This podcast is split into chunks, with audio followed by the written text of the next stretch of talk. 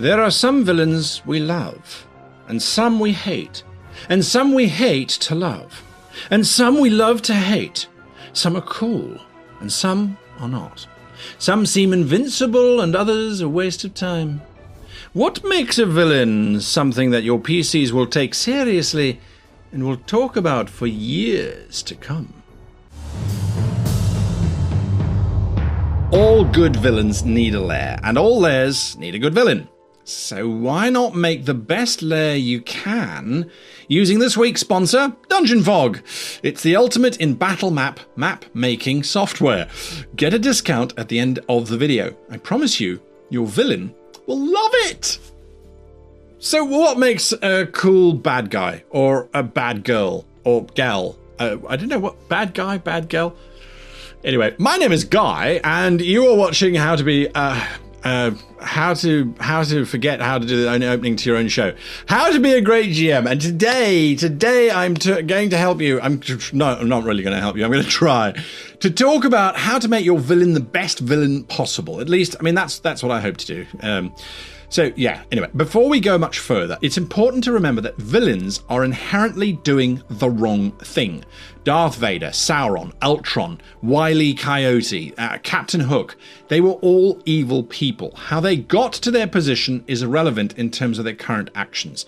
They will hurt, murder, betray, and ignore the law and justice to get what they want. So just bear that in mind. Um, now, uh, on that, there are three types of evil, two of which are useful for us in terms of, of absolute villains, and one which is incredibly powerful as a long term NPC, but is very difficult to pull off. So we're going to talk about that firstly. So, right, first let's clear up some titles. Now, the way I see it, in a campaign game, there are four grades of villains. Knowing which one you're using will help you save prep time and effort, so it's important to know uh, to know them. All right, so what the different the four different types are. Now, use these names, well, whatever names you like. Uh, this is just the names that I use. The Nemesis, the ultimate bad guy, the campaign-ending badass, the Nemesis. The villain, a couple of adventures worth of evil. That's pretty much all they've got. They're powerful, they're scary, but they're not the biggest badass. They're the second biggest. The henchmen. These are single adventure use only minor badasses. And then the goons. These are combat worth one or two combat worth badasses. They're little badasses. They're demi mini badasses. So anyway, the, the, the Nemesis hires a villain or villains to do their work. The villains do that because they hope to eventually overthrow the Nemesis or gain power by working for the Nemesis or replace the Nemesis. That's what they that's why they get hired by the Nemesis. The villains then hire or send out henchmen, and the henchmen then basically hire goons to go and do the henchman's work. So that's kind of the flow. Nemesis, villain, henchman, goon. Now, goons very seldom need a backstory give them a quirk, a speech thing, something that makes them stand out a little bit. But they're not going to last for long. They're there for the encounter, maybe two if you want a heroic goon. The henchman will be the biggest problem that the PCs face in that adventure. So within the adventure, the henchman is there. Give them a quirk or three, some cool descriptions, a solid idea of what you want and what they what you want them to do and what they want to do, and you're you're golden.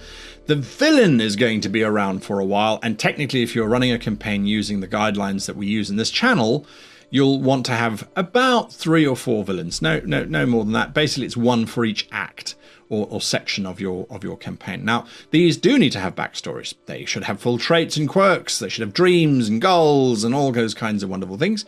And then, of course, the Nemesis should be the most rounded NPC that you put together. Focus all your creative energy into making them come alive. Well, so how do we do that? How do we make our Nemesis seem real and cool and plausible and, and, and fun? Well, first we need to identify the the type of bad person that they are. Now, remember at the beginning of the video, I spoke about there's three different types of of, of evil. Well, these these then are them. So the first one is easy. It's the crazy, power hungry psychopath.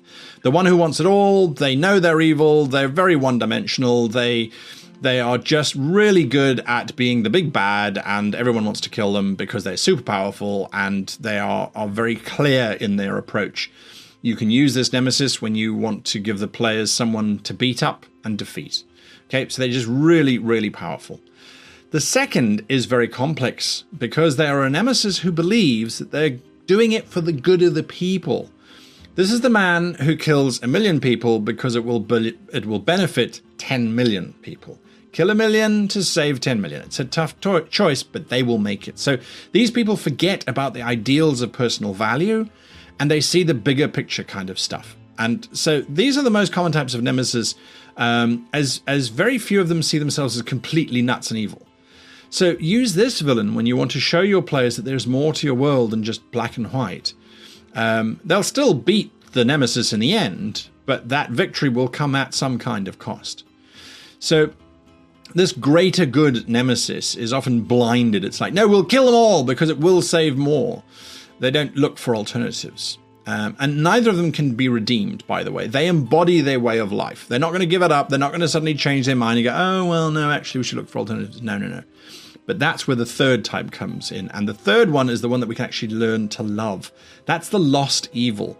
These are soldiers or warriors or fighters who lost themselves for some reason. They forgot that they were inherently good once, or it got beaten from them until they, they gave up. But they can be redeemed. They can be saved and brought back into the light. It won't be easy, it won't be without cost, but they can be redeemed. Now, this nemesis is beaten but is never broken okay they they get they rediscover their right and just path because of the actions of the PC. That's the critical part. The PCs have to be involved in redeeming them. Darth Vader, classic example. True evil got saved. So, choosing which one uh, you want to use is a question of how clear you want your game to be. I would always suggest for novice players that if this is your first kind of campaign, do a psychopathic nemesis, the one that's just big and bad and evil, and you don't have to get bogged down in why and what motivates them and why do they do it. They are evil because they want power and they want everyone to worship them run a campaign like that, run two or three, and then you can then step up to to the next one, which is the greater good nemesis, the one who's who's trying to change the universe for the better by killing half of the universe. That kind of complex kind of character. You know, uh, it, it, it, it, it's it's a tricky one to play because uh, if the players start to agree with the nemesis, you have a problem where your nemesis is now becoming the player's hero, and you don't want that. So you must make sure that whatever they're proposing, there is an alternative, but they refuse to see it. They're blind to seeing it. So kill a thousand elves to save a million hobbits. There are alternatives. Why don't we save them both and do something else? Anyway, so I would do that, run the couple of games like that, and then move on to the Salvation Nemesis, the one who's lost their way and that they, they're going to get found and brought back into the light. Those are much more personal stories because usually there's a connection that you want to have, a, a, very complicated journey between the PCs and this, this Master Nemesis before they, you know, they, they're trying to redeem him, they're trying to find uh, what she needs in order to be put back together so that she's no longer. Um, broken and, and, and evil. So, working out how your nemesis is going to operate is a function of the sentence, obviously. So, how are they going to work their master plan? Someone wants something badly by a specific time and is having difficulty getting it using something because a force is stopping it. Now, that force is usually the PCs.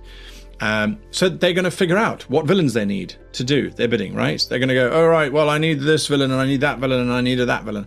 They're going to need a team of people just accept it. They're going to need a team of people. So use the sentence of the Nemesis to give you guidance on how the Nemesis will approach the PCs. Um, so that's that's important. Um, oh, I'd be remiss. I would be remiss. I love that word remiss. If I didn't also mention the different managerial styles of the Nemesis. Yeah, it, it's a, it's a thing, right? It's a thing. So you have the Mastermind Nemesis. Mm, the Mastermind. Now the Mastermind is seldom directly engaged with the PCs, but they are directly engaged with the PCs by sending villains to do that sort of stuff.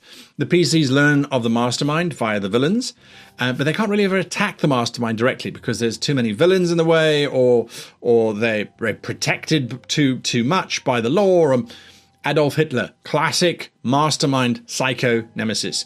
Uh, the PCs have to fight as generals and as soldiers first, so his henchmen and his his uh, villains, before they can get to him. But they, they they know that he's there. They know that he's he's he's a force. The other type I have is the never, never present nemesis.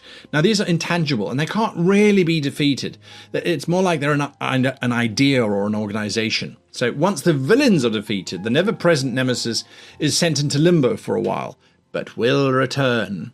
Hydra from the Marvel uh, series, for example. That's an evil organization that seems to have no single leader, but throws out villains all the time it can be tricky to present to your players because an ever present nemesis, when the players win, they don't actually win. So sometimes it can feel a little bit empty. You have to make sure that the villain then becomes super powerful and super, super evil. And then you get the traitor nemesis, which is the one who starts by working with the party and then they betray the party. So they could be friends, they could be mentors, they could be guides, whatever whatever you want to, to, to do there. But um, it must be done very, very carefully. Now, Emperor Palpatine from the Star Wars, primarily from the Clone Wars uh, period. He was in this space. He was working with the Jedi and he was working with the Republic until eventually, finally, he revealed himself to be the big nemesis. And then he, he, we knew about him, but Darth Vader was his villain, and we couldn't get to the Emperor because you had to go through Darth Vader and all of his stormtroopers and stuff. So that was that was really, really how that played out in the end. Um, a blunt force trauma nemesis is the one who's actively fighting against the party. So there's no subtlety here. There's not a mastermind who sends villains. They are leading the charge. So a lot of animated TV shows use this kind of nemesis. Skeletor from He-Man and the Master of the Universe is a typical example. They constantly engage in the PCs and they manage to escape when the situation gets too hot.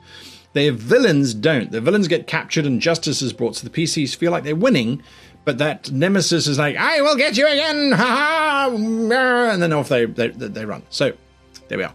Anyway, I, this was quite a long rambling video. Uh, I, am sorry. I hope it was of value to see all the different aspects and all the different facets um, of of villains and henchmen and nem- nemesis and goons and, and, and, that sort of thing. Um, I really do help hope it has helped you in some way. If it does, hit that like button, hit the subscribe button, and share the video uh, with GMs whom you think need some help in terms of creating their big bads.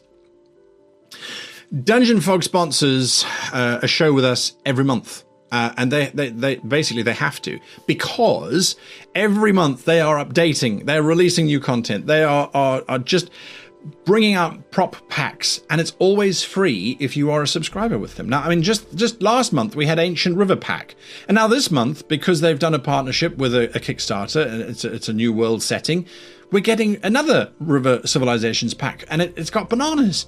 I mean, it's got bananas. I love. So obviously, I mean, I'm excited about bananas, right? Anyway, use the code GreatGM to get a discount on your next subscription to Dungeon Fog. I mean, this is this is this is really worth it, folks. They're constantly improving and updating. I don't do maps on anything else because I, everything I could need is in Dungeon Fog. So that's my advice. You will never, never need another map making piece of software ever again. I mean, if you make maps, this is for you. If you don't make maps, it's for you. And I've just finished recording, uh, I don't know how many tutorial videos on Dungeon Fog to help make it easier to use. You can find that on their website, www.dungeonfog.com. Anyway, until next time, I wish you and yours the very happiest of playing.